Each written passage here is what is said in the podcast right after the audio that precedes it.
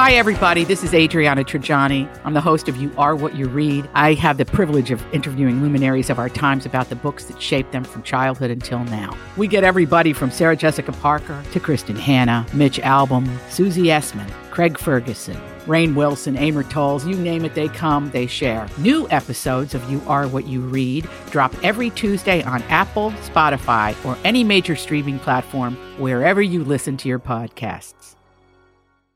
The Joyce Kaufman Podcast is being brought to you by Code Red Roofers, South Florida's leading residential and commercial roof experts. Code Red Roofers, roofers that respond. Call 844 4 Code Red or visit CodeRedRoofers.com. I've been up most of the night. I sure there's I'm not the only person. It sounds like Dan Bongino has been up most of the night himself. I have not had any rest since pretty much um, early on Saturday morning when I woke up and my telephone, which was on whatever silent mode, had just a ton of alerts that wanted me to go on my WhatsApp to check all kinds of messages that had come from Israel. And of course, obviously, I now understand why everyone in Israel was frantically trying to get the word out to people here in the States. Not just friends of mine, but people in the media. People like Caroline Glick and Jack Tobin.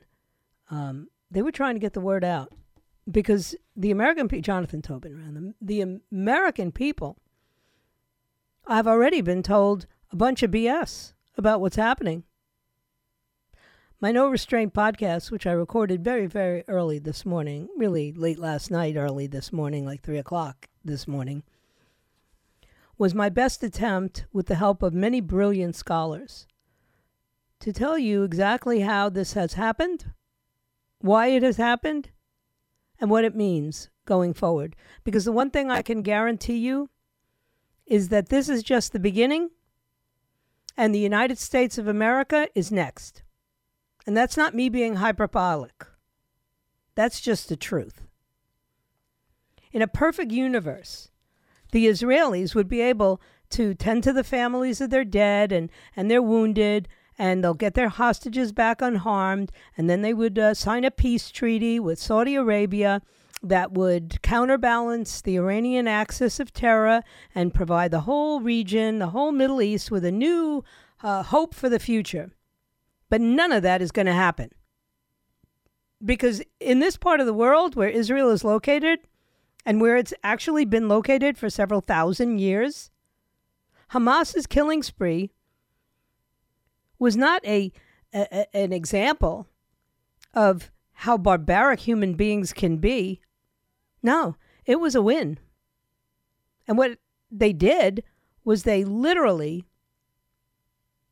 shredded the military deterrence that Israel has always been famous for.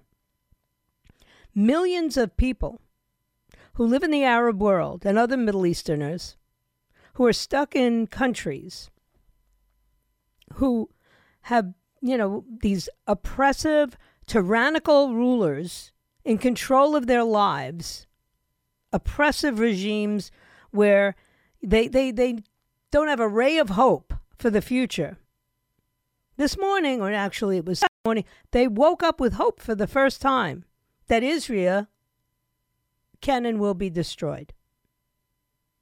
And if you don't think that that's true, then you weren't watching the same things I was watching the marches and the celebrations and the, uh, the despicable cheering that was going on for the gruesome, horrific murders of innocent civilians. There wasn't even a pretense at only going after the military. So, so who's at war and with who are they at war with? Because I can tell you right now, we're at war. Israel has to do what it has to do. And they are striking back and they will continue to strike back. But I'm going to tell you, they're striking against Iran not just Hamas, not just Hezbollah, they're striking back against a major, virtually nuclear power in the form of Iran, who, by the way, has been empowered by us, by the United States of America. And don't listen to all this crap. Well, not a penny has been spent of the uh, money that Joe Biden freed up for Iran. None of that is going to be spent on terrorism. It already has been spent on terrorism. I don't have to give you another description. You've heard it over and over again for the last 48 hours. Fungible money. If you know that you're going to get a big windfall next week, you spend every cent you have in your pocket today on whatever you want to spend it on. And in this case, they wanted to spend it on killing Jews, and that's exactly what they did. But what happens now?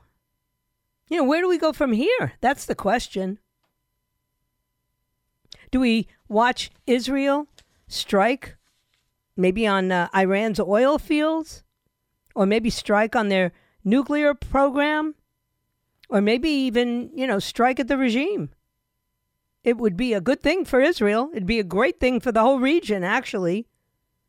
But since those would effectively be strikes against what's going on in that region at any given moment, it'd be a strike that puts Israel in direct conflict with the United States. That is a very big risk for a traumatized country like Israel is right now to take on and to even conceivably handle. Israel could strike Iran's most valuable strategic ally, which of course is Hezbollah. That's the terrorist group that's currently lobbing rockets in from Lebanon. But we're not sure how much involvement Hezbollah is going to have in the final analysis. So we can't do it yet. They can't do it yet. And then you have Israel in a two front war with a much more powerful opponent than Hamas. Hezbollah has way more money, way more clout in the region. So Israel's got to go into Gaza. 150 hostages are in there, about two dozen of whom may very well be Americans. That means whatever Israel does is probably going to be as stupid and pointless as everything they've done in previous wars in Gaza, which is to always leave Hamas in charge of Gaza. Nothing worked, but they'll do it again. Let me ask you a question. For those of you who are biblical scholars, or at least have read the Bible, over and over again, God told the Jews, when you win the battle, leave nobody alive. Because if you leave them alive, they will come back. And the Jews never did that. And over and over again, the Jews were subjected to attack after attack after attack. How many years in diaspora? Over and over and over again. I thought we were all screaming, never again after the Holocaust. Well, guess what? Never again happened this weekend. And I'm not going to sit here and argue with people like AOC and the squad about whether or not ordinary Palestinian people suffer under uh, any of Hamas's stupid rules. But that doesn't give you a reason or an excuse to murder grandmothers and then upload their dead bodies onto their own Facebook pages for their family to see. And massacring people at a music festival. These are not the actions taken by people looking to build or people looking to fight for a thriving society. Anyone insisting on asking that question on this weekend when more than 700, maybe more than 900 non combatants were murdered, women were raped, babies were kidnapped. You're an idiot. And you have a marked inability to acknowledge the suffering of others. Or maybe it's just Jews you can't tolerate or, or worry about. I'm going to say this to my friends, what's left of my friends who want to tell me that I need to stop supporting Donald Trump. Is there anybody, anybody in this listening audience who thinks that this would have happened if Donald Trump had not had an election stolen from him? Is there anybody in my listening audience who doesn't wish that Donald Trump was the president today? Anybody? And if there is, you know, turn your radio off because you're too stupid to listen to this show. I'm in a very foul mood, and I have a number of guests that I have to talk to today. So I'm going to try to pull my act together during this break.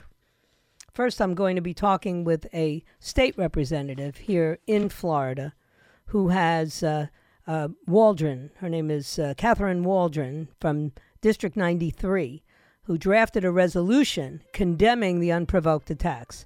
So I'm going to talk to her in just a moment. And then Dinesh D'Souza has been scheduled on my show for quite some time. I want to talk about his movie, The Police State, along with Dan Bongino. But I'm sure he'll also want to talk about what's happening right now. And if anybody out there for one minute, one minute, one minute, thinks I'm going to tolerate any kind of moral relativism about this, you can put your. Turn the radio off. I'm going to take a quick break and I'll be right back. All these crazy alien stories can't be true, can they? Hey, it's Stephen Diener, host of the Unidentified Alien Podcast. And whether you're new to the conversation or have been looking into it for years, you need to check out the fastest growing alien show out there, the Unidentified Alien Podcast, or UAP for short. There's a crazy amount of alien encounter stories out there from all over the world. And the beauty of it is that I bring them all to you and let you decide what you believe. Download and subscribe to UAP on any of the major podcasting platforms. And you can also find it on UAPpodcast.com. So, as if it uh, couldn't get any worse, Hamas has now uh, announced that they will begin executing the hostages on video so that everybody will have an opportunity to see the barbaric, despicable acts of a group of terrorists who basically the United States of America has helped to fund. Uh, right now, I'm going to be speaking with State Representative uh, Ward, Katherine Waldron, and she is representing the District 93 here in Florida. And she drafted a resolution over the weekend, which is very interesting. So I'm going to allow her to come on right now and tell us a little bit about this. First and foremost, let me thank you for doing this. Well, thank you. And uh, it's great to be on your show. All right. What what made you, you know, act so quickly? Because I got congressmen up in Washington who don't act as quickly as state legislators in, you know, in Tallahassee. well, you know, like a lot of us, we were watching it. Uh, we were all horrified by what was going on. I guess it was early Saturday morning, our time, and it was just atrocious. And um, I have to give a shout out to my legislative aide, uh, Spencer Goidel, who, uh, you know, we spoke Saturday morning and we moved forward to, to write it because we just thought that it needed, we needed to stand with Israel and mm-hmm. to uh, put forth a resolution uh, asking the state to, to stand with Israel while, you know, during this horrific uh, Hamas attack, terrorist attack on innocent uh, mm-hmm. people. Um, and it's only gotten worse, as you mentioned just now. Uh, they've just announced they're going to start executing their captives on mm-hmm. live TV. Um, so you know, everybody should be con- condemning this. Just, Absolutely, horrific. But you know, the problem is that we also have to assume some responsibility for this. I mean, we just traded um, for hostages recently and gave money to Iran which basically sends a clear symbol signal to everybody in the Middle East. If you capture a few people, and in particular, if you can capture a few Americans, don't worry. You'll get big bucks, and uh, you'll get release of your own prisoners who have probably committed heinous crimes. You know, I don't think you're going to have trouble in the House in in Florida, and I certainly think the governor is going to be behind this. But why aren't I seeing this happening all over the country? That's my question. Well, I would hope we will see it across the country, and I'm I'm an optimist, so I'm going to hold out hope that that's what happens. I could say that as far as Florida is concerned, we as um, uh, our state has the second most highest Jewish population in the country, and you know there are a lot of people here who have friends and relatives over there. My daughter was just over there a month ago on business Mm-hmm. and it you know it really hits home to a lot of people and i think we need to stand up against terrorist activities like mm-hmm. this and um i you know i think the whole world should be condemning it actually and so. what's so fascinating to me is that you know i've been I, this isn't one of those moments where i feel comfortable saying i told you so but i told you so not you but i've told the American politicians that I talk to all the time that we have an open southern border, much like the southern border of Israel was just invaded. We're being invaded on a daily basis. And does anybody really believe that with millions of people coming across this border, some of them don't have bad intentions? Some of them may not be the same kind of terrorists that we see in Israel right now? Is America ready for, uh, you know, hand to hand combat in the streets? Because that could be coming. Well, I'm an optimist again, so I'm not going to say that I agree with that. But um, I think we have to take all borders very seriously, mm-hmm. and I think um, I do see that there's a lot of uh, some some of the pushback is that well, you know, they they put up the border between Gaza and, and Israel, but let's not forget that Egypt has that up too. And when you're if, when you have uh, the Hamas saying, you know, death to Israel, I think I probably want to put up a border myself as well. Mm-hmm. So I just think we just need to be come down very hard on terrorists, and I think we need to also protect uh, our country and our friendly other friendly countries against this these type of things. Yeah, well, and I think this is and, just the beginning of a horrendous a period of time in the history of Israel and, and therefore in the history of every democracy in the world. And, uh, and I'm just hoping that the media will give some fair representation about this because it's already begun. We're already seeing Israel being blamed yeah. by the United Nations this morning. Well, yes. Uh, fortunately, this resolution was actually filed formally, and it does have. I'm a Democrat, but I can tell you that we, uh, there's a lot of support on both sides up in Tallahassee for this, and um, you know the, the, the speaker has been very supportive mm-hmm. of this issue. So hopefully, Florida can take the lead, and other states uh, uh, and other countries can take the lead in what we're, we're trying to do, which is to stand for Israel and condemn these attacks. Well, thank you so much, Representative Waldron. I appreciate your stepping forward on this, particularly since I don't think it's probably the most, uh, you know, uh, easy thing for somebody who is a member of the minority party to put forward any resolution and hope to get it through. so, you know, uh, you did well, the right thing. Well, thank you so much, and it's been a pleasure uh, being on your show. All right, thank you so much. All right, and I can tell you right now, if anybody out there for one minute thinks that uh, you know I don't believe there'll be bipartisan support for this. Of course, there will be. You know, the, the Democrat Party is always good at saying, like, well, we support Israel when Jews are being slaughtered. You know, it's when they're not being slaughtered, but the threat looms that the Democrats don't say anything. And, and I'm just, I've had it. I have so had it with all of these weaklings in both parties who really want to tr- apply some sort of moral relativism to this, as though what went on in the last 72 hours, which we saw, okay, and now apparently we're going to see even more, right? Now they're going to start uh, shooting film as they slaughter hostages, okay? But if you saw any of the film that was sent over from people's cell phones, I have a friend who's in Sderot, and the first day, I panicked because I know. I said, you know, he's like the kind of person who'll run out and start, you know, trying to save everybody. And I was terrified. You know, I didn't hear from him. His Facebook page was dark, not dark, but it, there was no action on it. And then I finally did get to hear.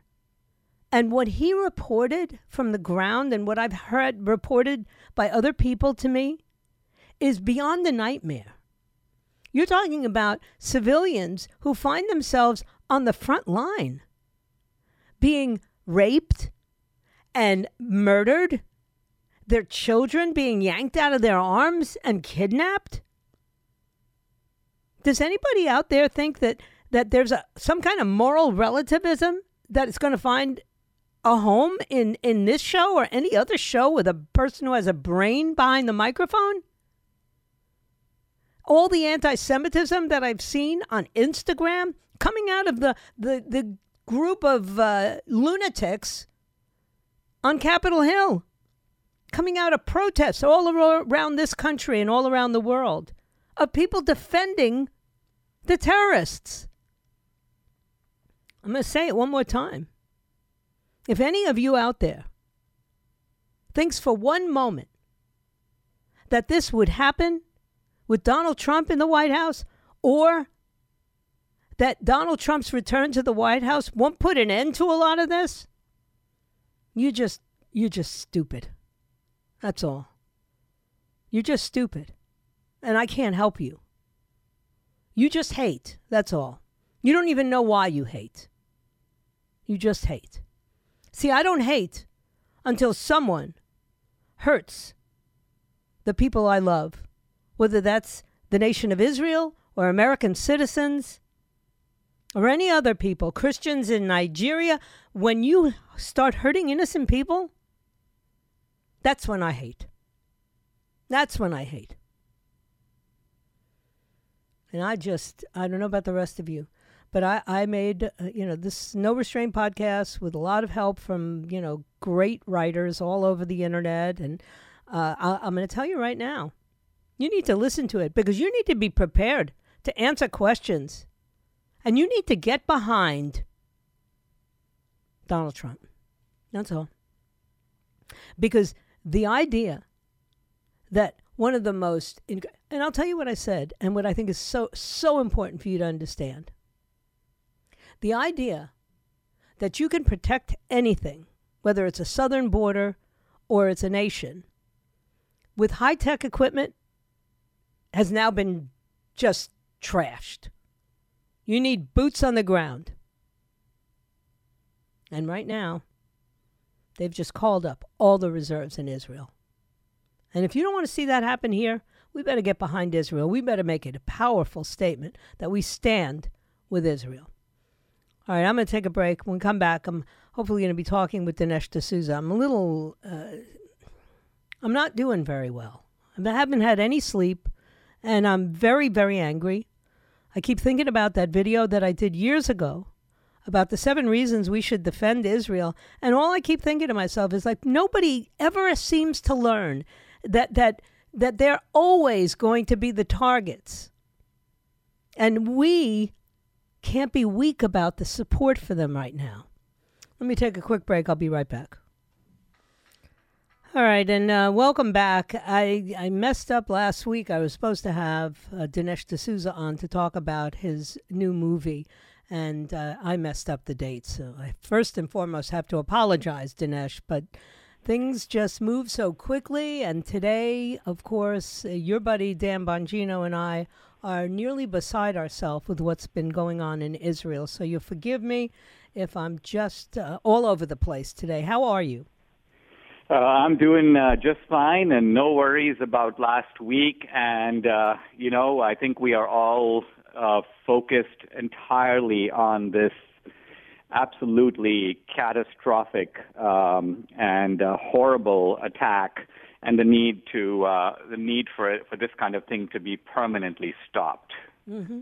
And you know, there's a whole biblical aspect to this, which I was talking about earlier in the show. You know, if you don't wipe out your enemy in the Bible, the the Jews were told over and over again, you can't leave your enemy uh, to reconstruct itself, and yet they do it over and over again. And I'm just I'm, I'm prayerful that this time they'll be able to do it differently.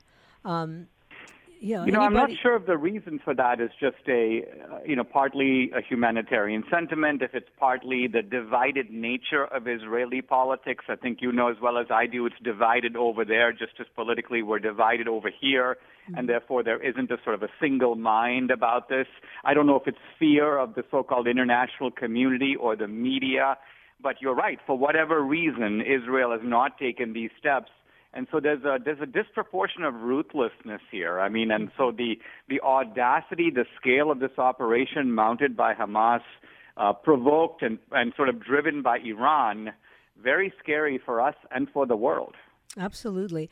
And that's why, in a way, I was thinking, you know, I couldn't sleep last night, and I was thinking about you, the trailer that I saw of the movie, um, where you make a very compelling case for a police state in my own country, a place I always considered the free world.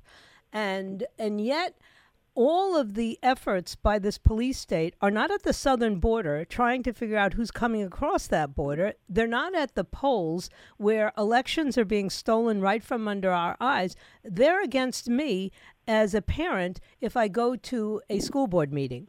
That's scary. Yeah, this is a key point, Joyce, because think about it this way.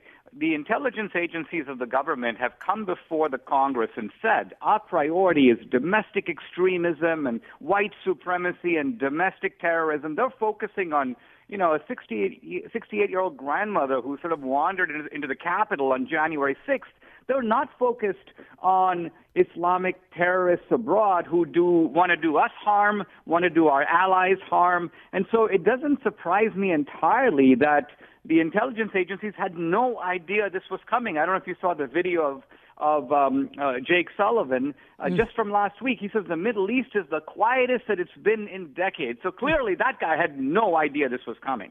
Exactly, and obviously neither did the the the uh, IDF because they look totally unprepared, and and that's stunning.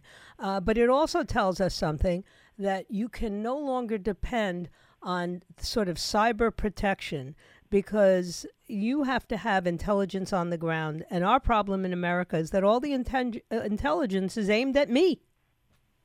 Right. I mean, think about all the young uh, fighting age men who come across the border every single day by the hundreds, by the thousands.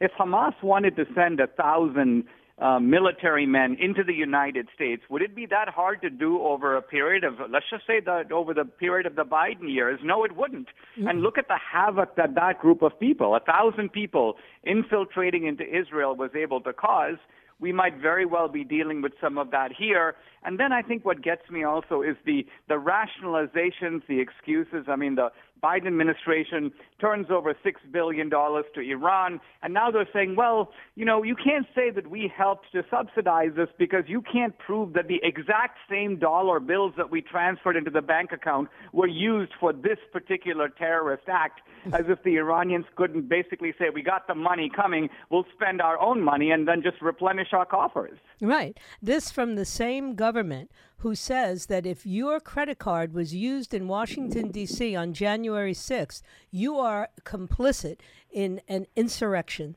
that never happened. I mean, it's crazy. When you mentioned, you know, the uh, the police state, and of course the ex- film that I'm very excited about, it shows that the film depicts the way in which so many ingredients of a police state. I mean, if we think about North Korea or China, Iran, um, the old Soviet Union, what did they have? I mean, what's the defining features of their police state? Well, they had mass surveillance, they had systematic censorship, they had mass indoctrination in the schools and in the media. They were one party states where they sometimes would allow a rival party or even elections, but they never allowed an effective opposition. The opposition had to sort of be subordinate to the regime. They have political prisoners. And so I look around now and realize with a certain shock and horror that all these elements that define a police state are now manifestly present in the United States. Absolutely. And then you have the uh, former uh, Democratic nominee for the presidency against Donald Trump in 2016 calling for re education of Trump supporters. That would include me. I mean, think about that. I mean, what does she even mean by that? I think. I know what she means. You know, if you think back to what happened in Waco in the 1990s, what happened is that the American public largely cheered that. Some of those scenes were so horrific, you know, burning buildings and women and children inside. But the American people were told, well, you know, don't worry about it. Those people are nuts. They're kooks. They're freaks. They're extremists. They're outside the mainstream. They're not like you. I think this is really what Hillary Clinton was doing. She's trying to sort of dehumanize the Trump supporters. And dehumanization, very sadly, we know from history, is often a prelude to being targeted, to being ostracized, to being incarcerated, in some cases, even being exterminated. Yeah. Look, I watch them now. You don't even have to say a prayer out loud in front of an abortion clinic. You could be praying silently and you could be arrested just for your political ideology, which, by the way, you and I and your daughter share. Life is life. It's no, that that's right. I mean, I think what's what's really scary is all of this stuff is happening, and it's happening in a way that the ordinary American is really not aware. In fact, I've run into people who go, "Well, I'm not Trump, you know, and I didn't go in the Capitol on January 6th, so you know, I pay my taxes. I'm a law-abiding guy, so I have nothing to worry about. The FBI will never smash down my door."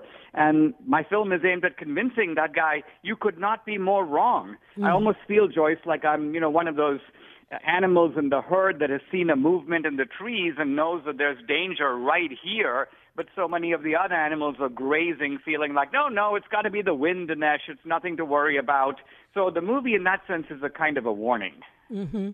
And obviously, look, um, I, I hate to make everything political, but this is really political. I have never in my life seen a party that has literally successfully weaponized law enforcement the way the Democrats have. And it's not going away anytime soon. I don't care who wins the next election. They're so deep in that deep state that I don't know if you could undo, I don't know if you could put the genie back in the bottle, Dinesh. Well, that's because you're right. And I think the reason for that is it goes beyond the police agencies of the government, even. Think mm. about censorship. You know, typically what happens is you have academics compiling long lists of people, probably including you and me, that mm. they want to have banned.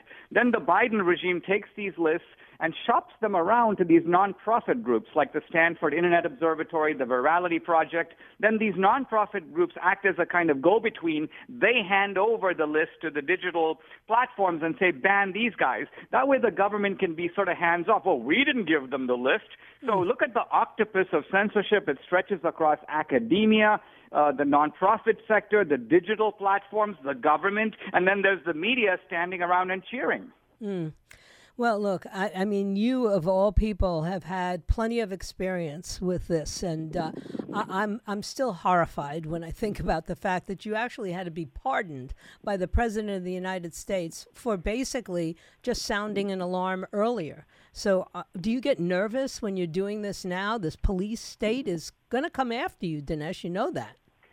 Well, I mean, a little part of me is nervous. Another part of me says that, you know, with police states, you have a window of time before the jaws of the police state snap shut.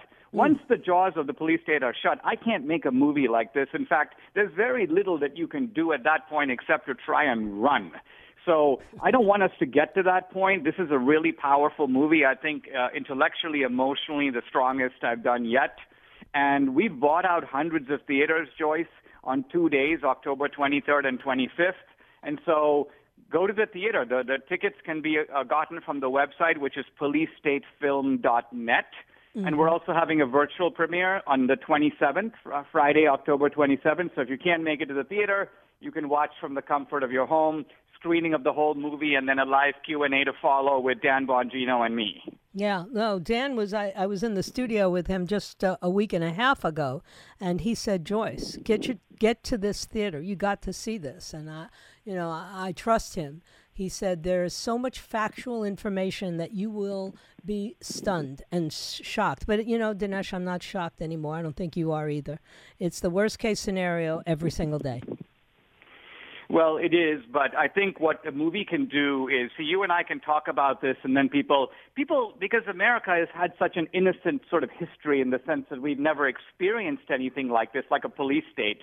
Mm-hmm. So you have Eastern Europeans who say, I've seen it in Poland, I've seen it in the Czech Republic, you know, I've seen it in China and I've seen it in North Korea. But Americans go, well, it can't really happen here. And so the best that a movie can do is is bring you not just intellectually but emotionally up close, show you mm-hmm. the hot breath of the police state on your face. Mm-hmm. And when you do that, hopefully some people will wake up.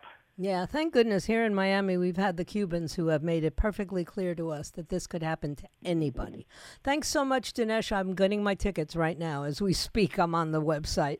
Thanks for your time today. That is awesome. Thank you so much. All right, you take care. All right, let me take a break. Don't forget, coming up after me, Erick Erickson. And after that, it will be the nighttime guys, Joe Pags and Lars Larson. Everybody's on fire today. You don't want to miss any talk radio today because most of us are incensed with what we had to endure watching over the weekend. And it's going to be a long slog through this. And if you think for one minute for one minute that I'm going to tolerate any of this moral relativism crap that the mainstream media is throwing at me and throwing at you, you got another thing coming. I'm going to fight back We got so many fights taking place on so many different fronts, but that's okay because I got the full armor on. I'll be right back. So I, I really feel compelled to be explicit in everything I say today because if you've seen the images coming out of Israel, I know you don't want to believe they're real because they're horrifying some of the most gruesome scenes of mutilation and murder and abduction imaginable. But you need to understand that within two or three days, the media narrative is going to change. It always does. And this grisly invasion with all these barbaric acts will be minimized. And you'll just get a half a sentence of some euphemistic dishonesty an incursion by Gaza based militants. And then the focus will be on prosecuting Israel. And that, that is why you need to know. And you need to see the images. The ones you won't see if the only thing you watch is MSNBC or, or the BBC today. All of the media and all of Western policy officials, they don't want to embarrass the Palestinians by showing just how sadistic and how brutal Hamas is. You see, they don't want to undermine the effort that's coming to pressure Israel to stop fighting. They don't want people to notice that Iran played a role in this war. They don't want people to know how it is fueled by an appallingly dangerous Biden administration and their policy towards the world's leading state sponsor of terrorism, Iran. And that's why you need to know that when Hamas invaded Israel, terrorists streamed across the border in pickup trucks, by motorcycle, on foot, even on paragliders. My husband thought I was making that up. And once they were inside Israel, they abducted and murdered Israelis. They shot people in their cars and at bus stops. They rounded up women and children into rooms and then they machine gunned them. They went house to house to find and murder civilians who were hiding in their closets, and they dragged the blood bloody dead bodies of Israelis back into Gaza, where they're now being paraded and beaten and mutilated in front of crowds that are cheering and throwing candy in the air. One young woman was murdered and stripped to her underwear, and her corpse was thrown in the back of a pickup truck so it could be paraded around Gaza while young Hamas men beat and mutilated her body. She wasn't even an Israeli. She was a German tourist who was there for a music festival. Hamas terrorists attacked the music festival in the desert. Young people, dozens were killed and injured. A lot of them are still missing young Israelis running for their lives. Israeli towns and kibbutzim near the Gaza border turned into the, the kind of scenes that you saw of ISIS in Syria. Gangs of terrorists riding through the streets in pickup trucks, shooting anything that moved. And then there are the Israelis who've been abducted and taken to Gaza as hostages. How many of them, dead and alive, are there? They don't know. We don't know. But if the number of appalling videos and heartbreaking social media posts from people looking for missing family members are anything to go by, the figure is without precedent in Israeli history. These images are repulsive, but you have to see them and you have to understand them in order to comprehend what is coming next. Because I'm far from Israel right now, but I've been there in the last year. And I can tell you that what's going on there right now is as different from what I ever saw, as different as the Cole bombing was from 9 11. This really is Israel's 9 11. I feel strange to say this about a country where terrorist attacks are a regular feature of national life. You don't want to over Americanize events in the Middle East, but really, that's the only analogy I can come up with. Because just as in pre 9 11 America, Israel has been consumed by domestic controversies. That's right. And we're going through that here as well. The whole world watches while we have no Speaker of the House. The whole world watched as Benjamin Netanyahu couldn't come to a coalition government in his country. And guess what? The bad actors, they take advantage of this. So if if if national humiliation is your game, you're living through it right now. So uh, my plan is to be back here tomorrow at three o'clock, if it be His will and He delays His coming. I'm going to have uh, Jonathan Tobin on with me to talk about it from the Israeli perspective. If it be His will and He delays His coming, may God bless Israel. May God protect Israel, and may God bless the United States of America. See you tomorrow. The Joyce Kaufman podcast has been brought to you by Code Red Roofers, South Florida's leading residential and commercial roof experts. Code Red Roofers, roofers that respond. Call 844 4 Code Red or visit CodeRedRoofers.com.